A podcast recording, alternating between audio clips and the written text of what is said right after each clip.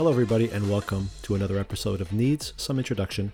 In today's episode, I will be recapping episode 3 of Moon Knight, titled The Friendly Type.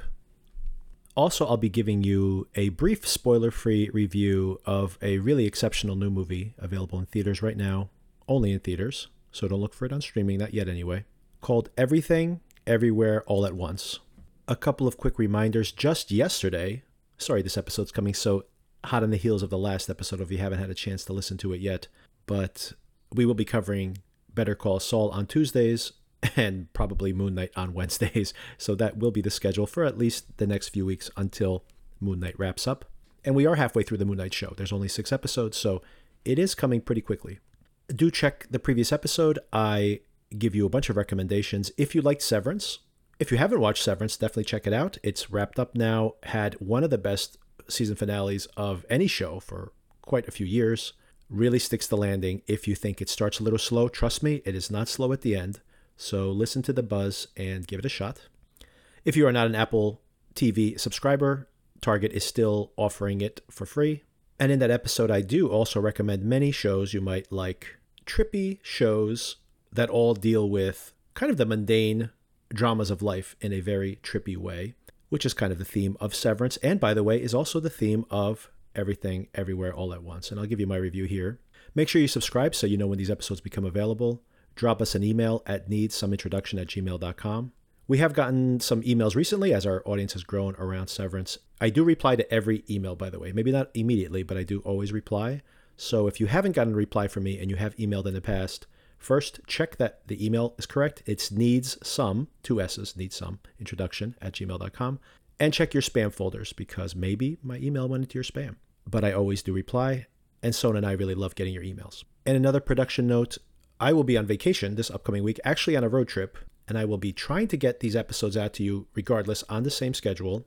They may not be as well produced, and I know some of you complained about the production on the show as it is, but the production may not be as great as it is, or as mediocre as for depending on your opinion, as it currently is. And it might be a little more conversational, but I will still be getting that content out to you. Maybe not exactly on the same production schedule time, but hopefully you're enjoying your summer break, your spring breaks with your kids, and I'll give you something to listen to there if you enjoy our recaps. There is no way I am the Evelyn you are looking for. Every rejection, every disappointment led you here to this moment. Don't let anything distract you from it.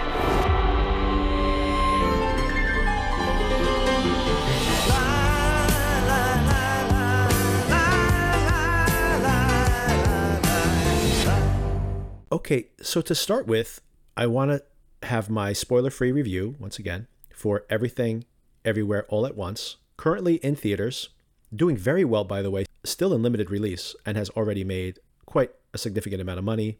I do think this is going to be a word of mouth hit, one of those films that comes out and just plays and plays and ends up overperforming significantly. This is a strange film that I honestly think going in, knowing nothing about it, that I wasn't certain even for the first half hour, if I was going to enjoy the film. And also, despite all the raves that it has been getting, almost universal critical acclaim as well as almost universal audience acclaim, a rare combination, that I honestly thought, who would I recommend this film to? Because it's such a strange combination of things. And it has such a maximalist style, a, a brand that the filmmakers themselves use. But by the end, I was completely won over. Not only was I won over, I was stunned at the success that the film achieves. I briefly mentioned that Eternal Sunshine of the Spotless Mind is a 10 out of 10 for me in my last episode. And just to break down my rating system, I'm not always saying that a 10 out of 10 is my favorite film. I usually rank, my ranking system depends on how ambitious a film is and how successful it is at what it is trying to do. So some films can be very entertaining, but lack in ambition, so they can never be more than an 8 or something like that, even if they're nearly perfect. And other films can be extremely ambitious, and I will recommend them saying, like, wow, they really swung for the fences on that one, but they really can't accomplish what they're trying to do. But I really admire the ambition, but I can't give them more than a 6 or a 7 because of the completion of the task, let's say. But every once in a while, there's a film, like Eternal Sunshine of the Spotless Mind, that is incredibly ambitious incredibly innovative and completely succeeds at what it's trying to do. And that could be Eternal Sunshine as one example. It could be, in my opinion, the Into the Spider Verse animated movie. And here we have again a film that I think is a 10 out of 10. It is a film that attempts to be a specific thing, and it's something that we have not seen before and is completely successful at it. That could be Into the Spider Verse, that could be The Matrix, that can be Fight Club, but a film that tries to, in some minor way, change the language of cinema, and it works. And it not, only works on a level of construction, but it works emotionally with the audience. I had a strong emotional reaction to this film at the end. it, in many ways, beat me into submission. All for the good. It, it's it's exceptional.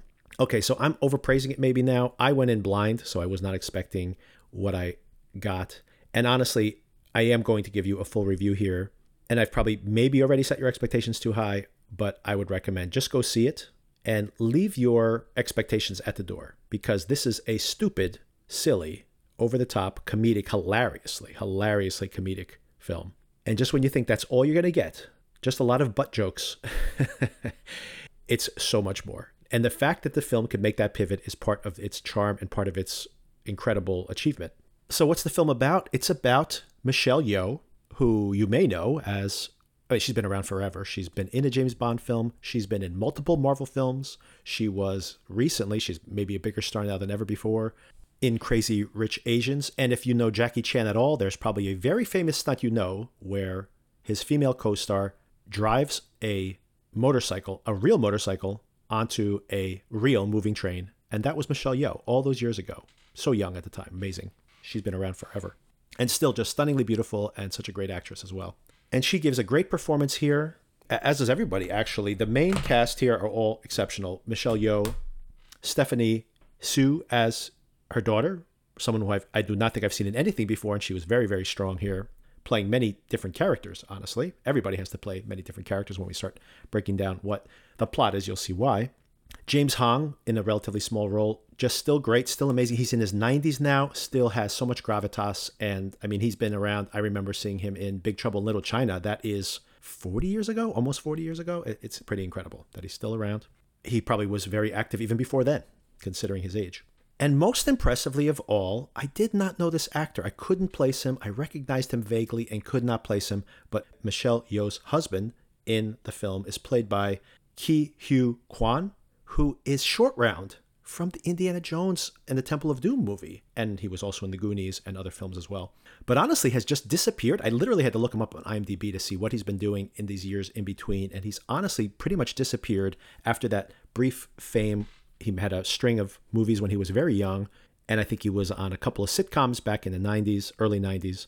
And that's pretty much it on his resume. And now here he is, maybe 30 years after disappearing, at least from American screens. I don't know if he's been working in other places. And boy, what a great performance he gives here. So, yeah, just incredible across the board. And from the writers and directors, Dan Kwan and Daniel Scheinert, who famously or infamously started their career directing Swiss Army Man back about five years ago. That's the movie with the flatulating corpse. That's right. Harry Potter, Daniel Radcliffe, plays a flatulating corpse in that movie and they make their reputation on that film. Another film that intentionally, almost like a skit on a more adult version of Saturday Night Live, starts with a really ridiculous premise and then not only continues to double down on it and double down on it and double down on it to a ridiculous extent as it continues to expand the joke the joke becomes some broader metaphor and just like that film this film eventually develops emotional stakes and surprises you with what it's trying to say and where it's trying to go in its storytelling. And I would say that is more of a stunt, although a successful one, and it really was a calling card for them, made their reputation. But this film takes that to the next degree. It's so much bigger, it's so much more ambitious, it's so much more well constructed, and the emotional payoff here is so strong. So, finally, to get into what this film is about, Michelle Yeoh is the owner of a laundromat who's trying to throw a Chinese New Year slash birthday party for her dad, and she's being audited by a very mean IRS agent played by Jamie Lee Curtis. And that's the plot of the film. Believe it or not, that's the plot of the film. But what ends up happening is on the way to the audit, she's intercepted by a different version of her husband from another multiverse telling her that the whole entire universe, all universes, are at risk by this evil being, an evil being that has been able to infiltrate every single multiverse and will basically destroy all these worlds. So, in some ways, it feels like a comic book movie, in this plot anyway. And the only person who can keep this from happening is Evelyn, played by Michelle Yeoh. And what happens at that point is we start seeing all these different universes branching out from Evelyn's own life. She can actually see other permutations of herself if she had made other decisions decisions when she was younger, decisions when she was older, decisions just minutes ago.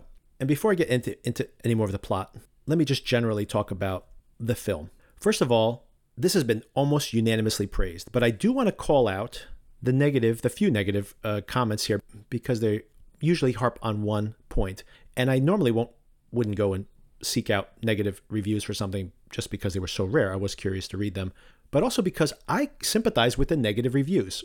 When I sat down to watch this film, I felt like it was so chock a block full of details that I did feel overwhelmed. And also, I felt that this over the top style was a little too in my face. It was a little too over the top. It was trying too hard to get my attention, let's say. Something I usually don't like. So I understand where some of the negative commentary came from. I didn't read these reviews until after the fact, but it's funny. I was sympathetic for the first half hour. I literally was checking my uh, clock, going like, "Wow, this is over two hours long. I'm only half an hour in, and I am maybe a little exhausted by this film already." And I only call that out because I came so fully around on the film. I think that is the point of the, f- the film itself that life itself, not only for Michelle Yeoh in this character, but for us, for all of us right now, especially at this moment in time, that it just seems like every day the mundanities of life, the demands of paying your bills and worrying about gas prices and taking your kids to school, and all just the little tiny cuts, these little tiny exhausting cuts of living our lives every single day, really saps the pleasure out of our lives. And the film, in a way, represents that as well. It's just one tedious detail after another after another, just compounding over and over again. And even though a lot of these details are pretty funny, because you can probably relate to a lot of them, it still felt like too much, just way too much for me. And I can't imagine this film maintaining this pace for this period of time. It's basically how I felt while I was watching it. And then what ends up, uh, ends up happening is that, as if it's a metaphor for life itself, the film beats you with all of this information overload. But then at some point, you start to almost get to a Zen point where you're floating above it. You're no longer trying to parse all the things that are being thrown at you. You simply start to accept them. And then you start seeing the humor. You start seeing these patterns repeating, the same motifs, the same jokes coming back at you over and over again. And you start to just absorb it and feel it without parsing it too closely so the film puts you in the state of mind you need to be in to receive the message at the end. And all of this, that's the amazing thing about it, is that all of this is to take you to a place, some might say a very naive place, to be honest with you, but I think there is no doubt that there is so much affection for these characters and honestly, such a positive and life affirming message at the end of this film that, I mean, I was moved. I was moved to tears, to be honest with you. I almost needed to be beaten down. I almost needed to be beaten down by the pace of the film to get to that point. Now, all that being said, you may think this is a bludgeoning or difficult film. It is not. There are so many jokes in this, on top of the fact that this film is one of the most emotionally relevant, resonant films I've seen in years. it's also hysterically funny. It has a bagel joke a bagel joke, the greatest bagel joke of all times. It is so hilarious. You have to see this movie. Uh, and it keeps doubling down on every one of these jokes. It has the greatest, the greatest ratatouille joke of all times, and it doesn't just become a joke. They build on it until it pays off emotionally in the film. It is incredible what they're able to do here and so I can't compliment it enough. And everything I'm saying makes no sense and is very vague, but you have to see the film, and I'm intentionally not spoiling the film for you. So I'm trying to tease you into seeing this film without spoiling it. One more thing I want to bring up on the side of the positive reviews, especially now that I do this podcast and I'm writing reviews in my mind anyway and presenting them here for you. I don't get to read as much criticism as I used to in the past because it just seems like, you know, there's just so much time to commit to a lot of these things. But I did track down some reviews, some very positive reviews of this, and I did want to give you my personal experience with the film just to speak to how universal this appeal of this film is in relation to a few Chinese American critics like Walter Chaw, for one, from Film Freak Central. I would say you should read his review very much so. It's a very personal review about how he had a very personal reaction to this film. And he's talking about being represented as a Chinese American whose parents had this immigrant experience and lived this kind of day to day struggle. And how it was, you know, the language of the film, the imagery of the film was so utterly personal to him. And it's very powerful to read his review. And I think I've read more than one Chinese critic, Chinese American critic, who feels seen by this movie in a way. And of course, one of the Dans, not of course, but one of the Dans is Chinese American and has this kind of speaks to his biography when he was younger, this film, which he co directed and co wrote. And you can feel it in the film that all these details are very, very authentic. But what I want to talk about is the fact that I am not a Chinese American immigrant. However, my parents were immigrants. We were immigrants from Portugal and I grew up in an immigrant family, and we did not own a small business.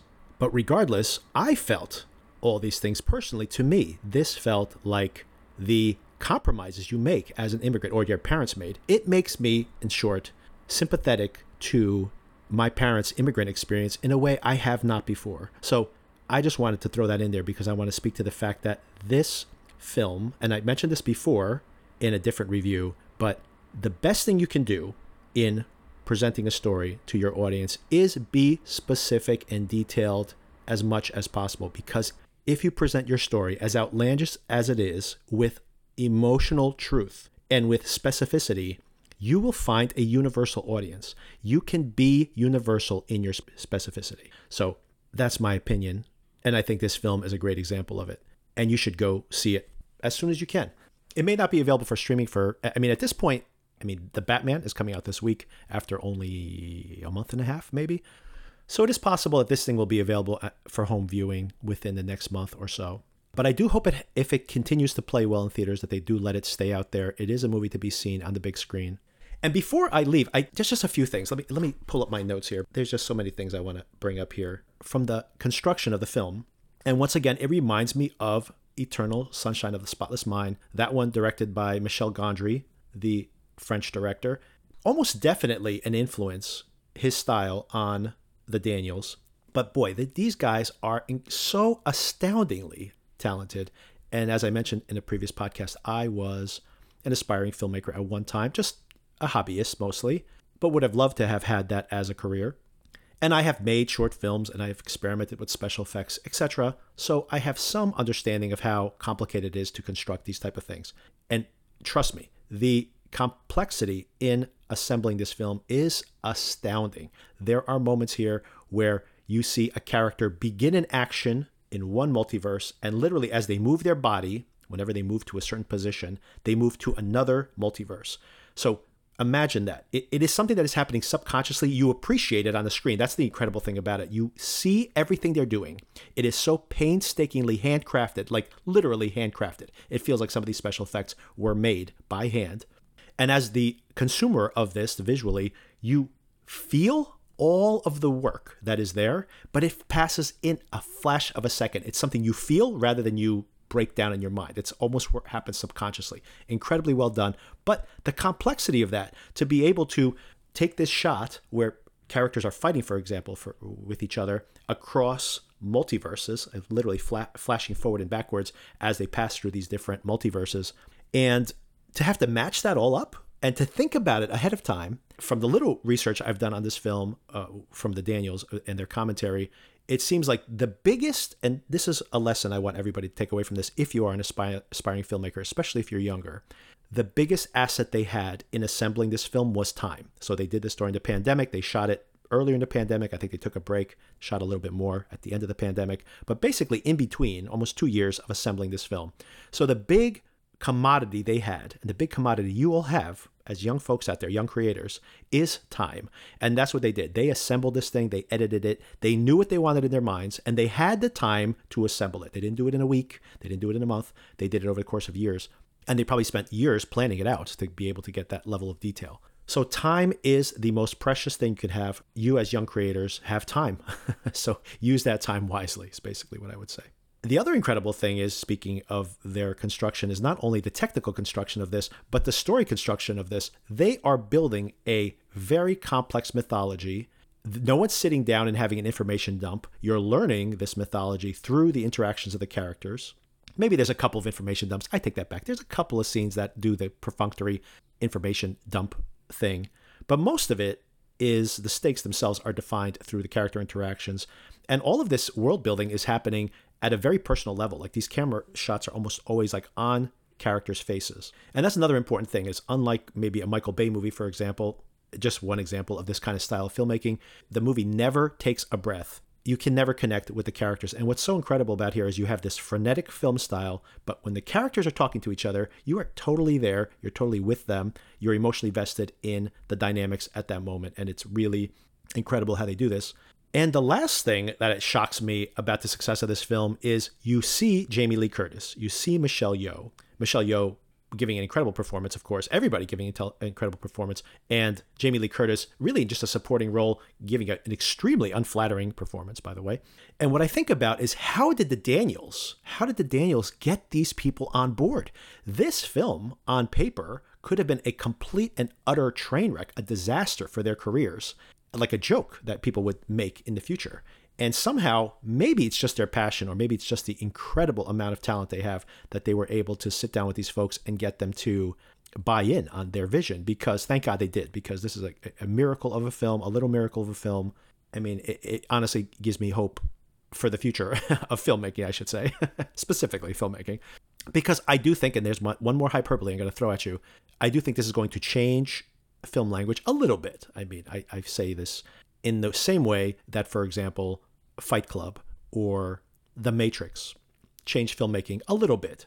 And, you know, my point is that you would never think of telling this type of personal story in this style. And I think now you just simply, especially if the film is as successful as I think it eventually will become, you give filmmakers licenses, uh, it, it gives the license to filmmakers to take bigger risks, to try something different. And also to allow film studios to produce some of these quirkier ideas with smaller budgets. And that's the thing. This film looks like it cost a fortune to make, but it wasn't. It was all DIY and all very personally handcrafted. And we need more of that. We need more of films that take risks, who that reinvent the wheel a little bit, that take some chances, and the audience will come. The audience will find the film if it's good. Now, then if there's going to be a bunch of imitators of this film, they're not all going to be good. Just the way that all those Tarantino imitators never really succeeded where Tarantino has over the course of his career, or the Matrix knockoffs, or, or the things that people took from the Matrix movies, like just the bullet time without any of the other artistry, wasn't always a success. But I do think in some small way, this is a small landmark. And we haven't seen a film like this in a few years at least. And one last thing the film, in the end, thematically, is about at the darkest moments that we should not give up hope. And that most importantly is that if we give everybody their respect as fellow human beings and we just treat them that way, just acknowledge their humanity, that the world would be a better place. And I think about the circumstance right now with the Ukraine and just other ugly political forces in the world that gain their power by intentionally othering us from each other, by intentionally trying to erase the humanity of someone else just for a slight political gain, just to have an excuse to put a little more money in your pocket, or just an excuse to gain some political power. And this film is literally, open heartedly, an attack on that way of thought. And I think it's a message we all need to hear right now. Not worried you might have burnt too many bridges. All those stolen relics and cheeky antiques. I don't steal. They've already been stolen. That's what people forget.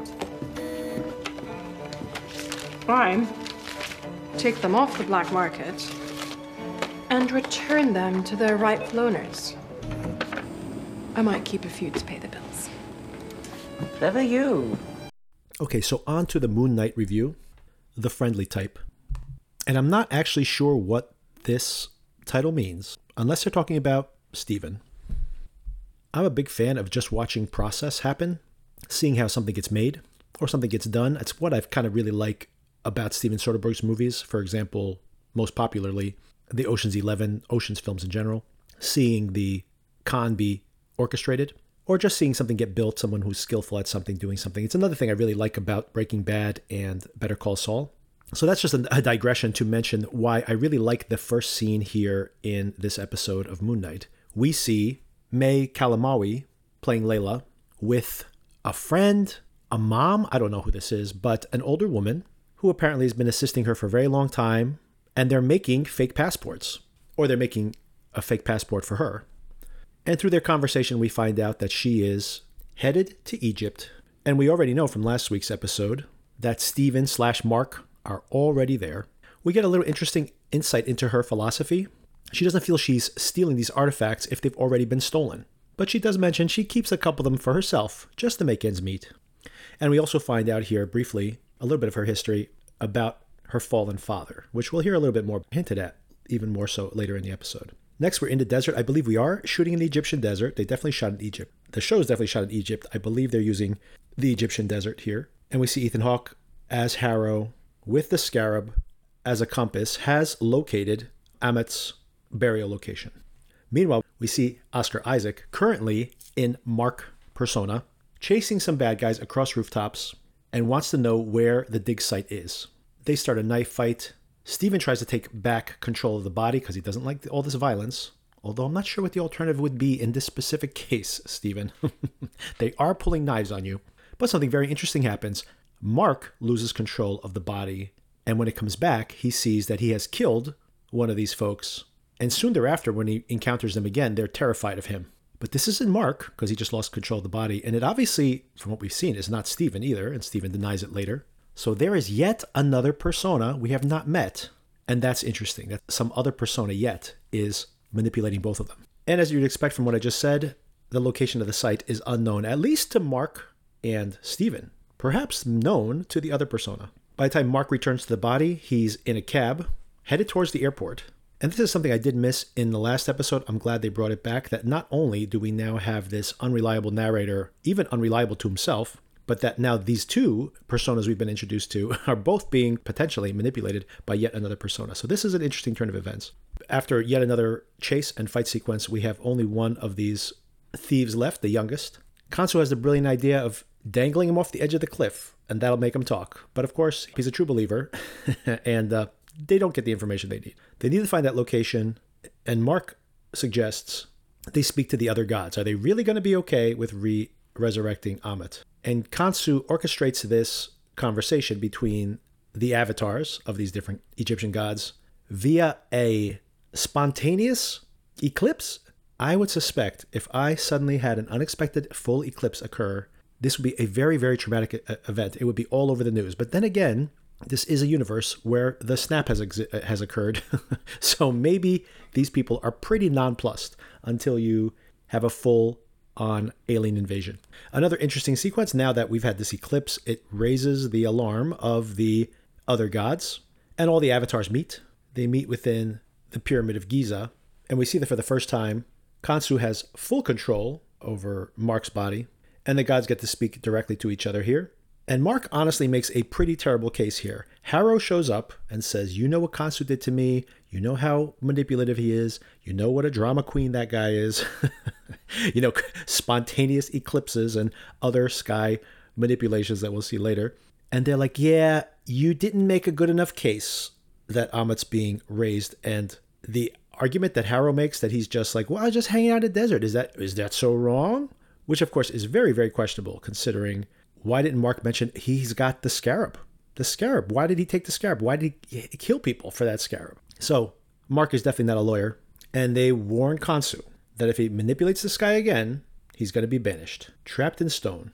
Apparently, in this conversation, also the gods have committed themselves to not interfere anymore in worldly affairs, but the Ammit thing seems to be a reason for alarm. Part of the reason that Mark loses his case here is that he admits that he does have a mental illness. But once again, that scarab is a big piece of evidence that he could have easily thrown in there. Mark does get a clue to go track down a sarcophagus that might have another map to the location of Ammit's body. And while he's questioning some people who might know how to get in touch with this collector, he runs into Layla, who already knows where to go. they have a little alone time. You get to see them rekindle a little bit of their romance here on a boat ride to the locale. You could have told me. You know, what it's been like for you. About Steven. For what it's worth, I had it under control until very recently. What happened? This doesn't matter.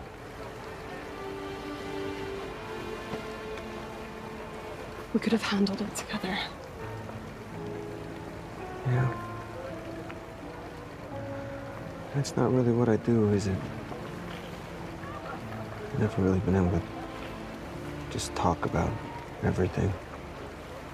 Anything real.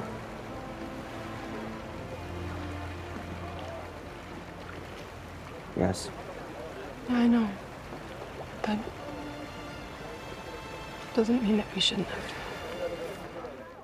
And this collector's uh, name is Mogart. Layla seems to have a lot of knowledge of this guy, and uh, he's a good-looking guy. So, uh, but Mark is not too jealous about this, or doesn't give off those vibes.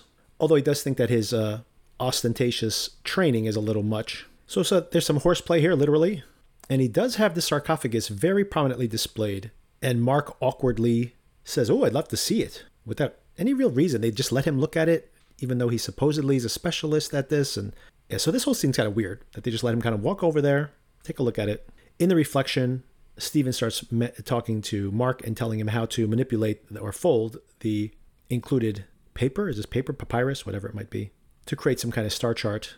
And of course, this leads to a confrontation when people say, "What are you touching that?" and you know, "We didn't trust you," etc. This whole scene, once again, this whole thing is pretty contrived and a little bit weirdly constructed it really feels rushed. It just feels rushed the way they've developed this. It could this could have been done much more elegantly. They try to explain to Mogart that there's actually a map. There's actually a map in there. You've been looking for this. It's real. But then that's where Arthur Harrow shows up once again, Ethan Hawke, and he starts messing with their heads. Why settle for a clue when you can have the treasure?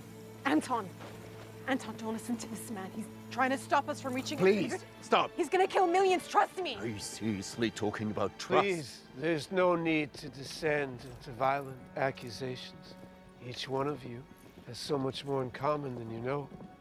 Layla, you keep thinking that distance will prevent the wounds from your father's murder from reopening, but something stands in your way. Your husband doesn't tell you the truth. And Mark, you don't tell her because you know that if you do, she'll see you exactly as you see yourself, as unworthy of love. Piece of shit. Anton. Surrounding these relics, I offer proof that it's real. This sarcophagus doesn't belong to anyone. Which makes me suspect that Mark, mercenary Mark, perhaps killed her father?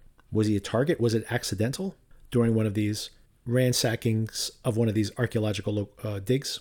And also taunts Mogart that you have all these artifacts, but I can show you real magic. And he shows the real magic the staff can provide by blowing up the sarcophagus, to which Mogart is not upset about. I mean, like, I'd be pretty upset if I have a one of a kind sarcophagus just got blown up. But he takes it all in stride, and this works. It gets his men to turn on Mark. Mark turns into Moon Knight. There is a funny sequence here where Steven thinks, We have to stop fighting. You have to give me control of the body. He turns into the nicely dressed, the gentleman version of Moon Knight and then of course gets immediately impaled multiple times and says okay mark you have control of the body so a funny little aside but i think its only purpose served here is to give you to put mark on the ropes as moon knight. We do see some of moon knight's powers. He's able to capture bullets with his cape. He's impervious to damage with the suit on layla also shows herself to be a very strong fighter. And just as layla is about to get a death blow moon knight escapes kills all the guards around him rescues layla and appears to kill Mogart, although he seems to be riding off into the distance, so perhaps not.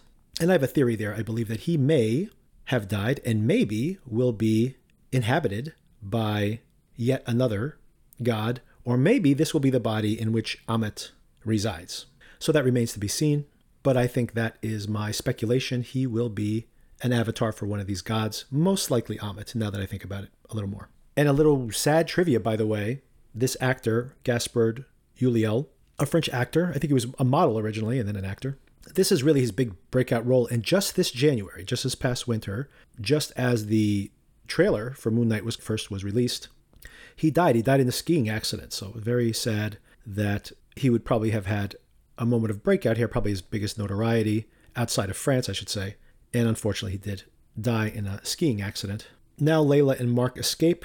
Layla asks, What was Harrow talking about? What was all those things he was mentioning? And of course, Mark wants to change the subject. As I suspect, his secret probably intersects with, with her past. And they're unable, they have taken the pieces of this star map from the sarcophagus, but they can't piece it together. So Mark allows Steven to take control and build the map correctly. But the constellation doesn't make sense. She takes a picture of it with her iPad. There is an iPad app, by the way, that does tell you what constellations something is. They don't give you the geographical coordinates based on date and time, however, but maybe there's a special software she has. But they build the constellation, but it doesn't match any constellation in the sky because, of course, stars drift over time, and this is thousands of years ago. And then Khonshu shows up and says, Well, I can rewind the sky to 2,000 years ago so we can find a match. And she is able to find the location. Once again, I was thinking maybe this is just an illusion, just an illusion of the sky. It's not actually changing, it's just something that they're experiencing in the periphery or in the general location of Khonshu. But nope, we see people all over Egypt freaking out that the sky is rewinding very quickly.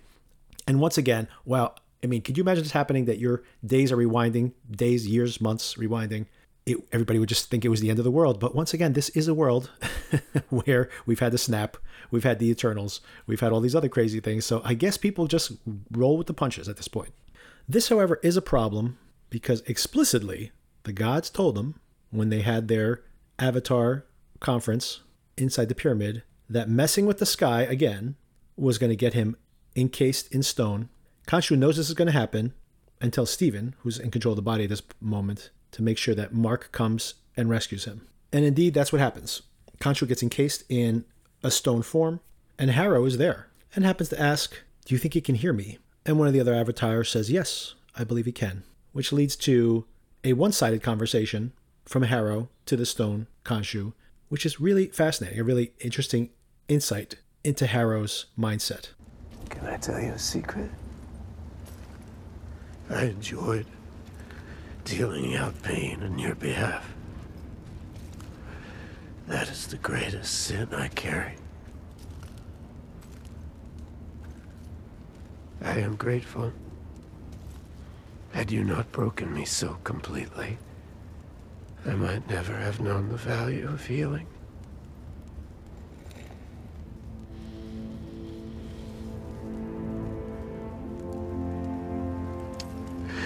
I'm going to do what you could not. And when it's finished, I want you to remember one thing. Your torment forged me. I owe my victory to you. And that's pretty much where we leave the episode.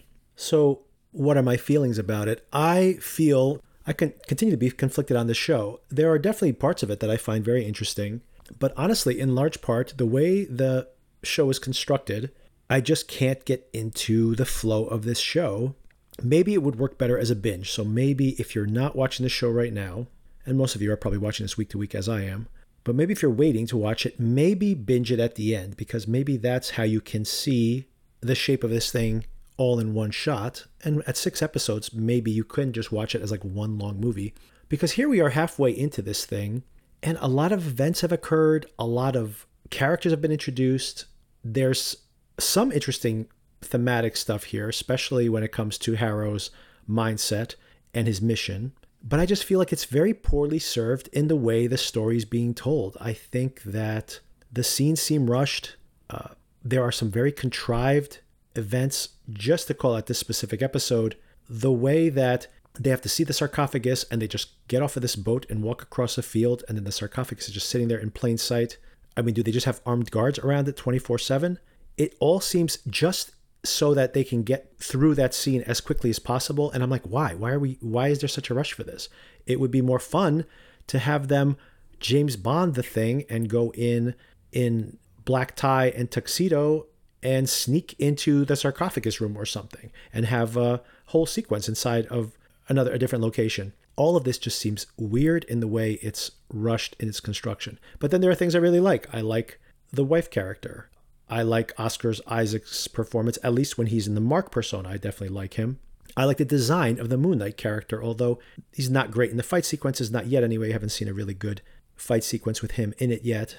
And primarily, I really like the Ethan Hawke character. I like his motivations. I like some of this mythology. And then there's really strange things like having him rewind the sky and artificially create an eclipse, which is such a huge, exaggerated uh, display of power that you figure there could be something more subtle that wouldn't be so ostentatious that it has world spanning implications just to set up a meeting with the gods or something. It's a little weird for me. It's uh, so if you are a diehard fan of this show, I hope I'm not turning you off in my opinion because I still am interested in seeing how it all goes and there are still enough things here that keep me interested, but I just feel like this isn't bad. I just feel like this could have been so much better with a little more thought, a little more style, a little more ambition. Anyway, we're only halfway through. Maybe some of those things I'm critical of will all be fleshed out in more detail towards the end.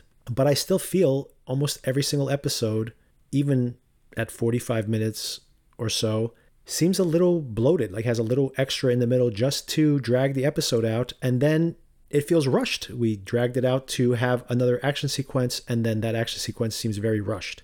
And then, with, so what was the point of that? Uh, anyway, let me know what you think. Email me, needssomeintroduction at gmail.com. I'm also going to try to see if there's time to get feedback from Nick as well. And I will repost the episode with that additional feedback if I am able to get that interview before I go on vacation. Otherwise, I'll be touching base with him sometime in the future and get his feelings on the rest of those. Just a reminder as well, I do hope to at some point in the future get his opinion on the Batman movie, which he'll be watching on HBO Max. It is premiering next week on HBO Max. So do watch that and check out my review of that film in this same feed. Catch up on Severance if you haven't already. Excellent, excellent show. We will also be covering Better Call Saul week to week in this same feed starting on Tuesday. So stick around for all of that. I hope you're enjoying this show more than I am. I'm still on board still on board. And we're halfway through, three more weeks to go. Make sure you get notifications turned on on your podcatcher of choice so that you know if I repost this episode. Until then, check out my list of recommendations if you were a fan of Severance in the most recent episode. Hopefully, you find something there that you want to watch if you're looking for something else to watch. I'll talk to you soon.